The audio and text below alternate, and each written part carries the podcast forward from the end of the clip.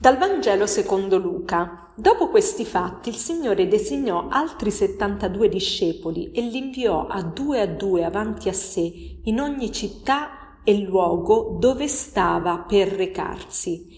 Diceva loro la messa è molta, gli operai sono pochi, pregate dunque il padrone della messe perché mandi operai per la sua messe. Andate, ecco vi mando come agnello in mezzo ai lupi. Non portate borsa, né bisaccia, né sandali, non salutate nessuno lungo la strada, in qualunque casa entriate dite pace a questa casa. casa. E il Vangelo continua. Ecco, io vorrei soffermarmi proprio sul primo versetto. Dopo questi fatti il Signore designò altri 72 discepoli e li inviò a due a due avanti a sé in ogni città e luogo dove stava per recarsi.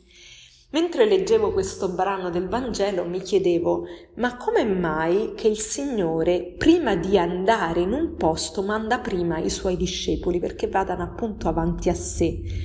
E mi sono venuti alla mente anche altre citazioni dove anche per la stessa incarnazione di Gesù eh, sulla terra eh, c'è, c'è voluta una preparazione. E nella lettera ai Galati al capitolo 4 si dice, ma quando venne la pienezza del tempo, Dio mandò il suo figlio sotto la legge, nato da donna, scusi, scusate, nato sotto la legge per riscattare coloro che erano sotto la legge, perché ricevessimo l'adozione ai figli, a figli. Quindi c'è, ma quando venne la pienezza del tempo, si, Dio ha aspettato questa pienezza del tempo prima di mandare suo figlio. E così anche nella lettera agli ebrei si dice Dio che aveva già parlato in tempi antichi molte volte e in diversi modi ai padri per mezzo dei profeti, ultimamente in questi giorni ha parlato a noi per mezzo del figlio. Cioè prima di mandare il figlio, Dio Padre ha aspettato del tempo e ha prima parlato ai profeti, ai padri attraverso i profeti, eccetera. Poi alla fine ha mandato suo figlio. E pensiamo anche allo stesso Giovanni Battista, che è il precursore di Gesù, è il cugino di Gesù, ma viene prima eh, nella predicazione della stessa predicazione di Gesù. Perché tutta questa preparazione? Perché nella vita tutto richiede preparazione. Pensiamo eh, a un chirurgo prima di operare. Una persona, ce ne vogliono di anni di medicina e di esperienza perché possa effettuare quell'operazione, oppure un pilota che andrebbe in aereo su, eh, con qualcuno che non ha mai eh, fatto nessuna lezione eh, di, per poter essere un pilota, o mm, qualunque cosa richiede, se io voglio fare una torta eh, ho bisogno di comprare gli ingredienti, devo prepararmi in qualche modo. Ecco, non si può improvvisare e tutta la nostra vita non è altro che una preparazione all'incontro finale con il Signore che è l'incontro iniziale, la nuova nascita eh, nel cielo. Quindi tutta la vita è una preparazione.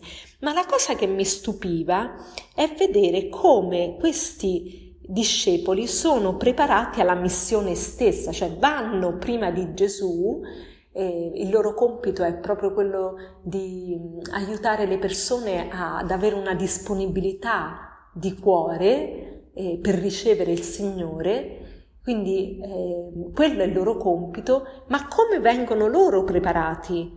Dice, io vi mando in mezzo ai lupi, come agnelli in mezzo ai lupi, non portate borsa né bisaccia né sandali e non salutate nessuno lungo la strada. Allora, non portate né borsa né bisaccia. Ecco, la borsa è quello strumento eh, che usano i ricchi, la borsa è del ricco, in cui il ricco può mettere i suoi averi.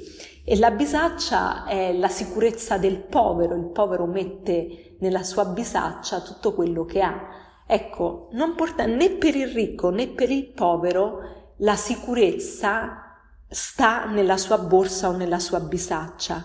Ma allora dove sta questa sicurezza del discepolo? Dove sta questa, eh, eh, questa, questa ancora no, di salvezza? Ecco, non sta nei beni materiali, ma sta nella provvidenza di Dio. Il, il, il discepolo si è preparato in che senso? Nel senso che ha la consapevolezza che tutto dipende dal, dal Padre.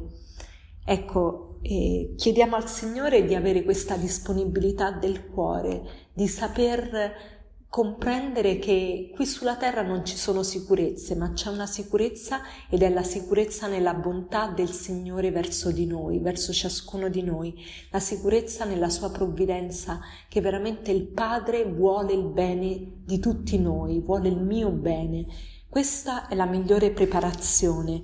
E vorrei concludere proprio con un aforisma che dice la migliore preparazione per domani è fare il tuo meglio oggi la migliore preparazione per domani è fare il tuo meglio oggi. Signore, dammi fede, fa sì che io creda oggi, che io creda oggi nella tua provvidenza, nella tua paternità, nella tua bontà. Apri il mio cuore. Buona giornata a tutti.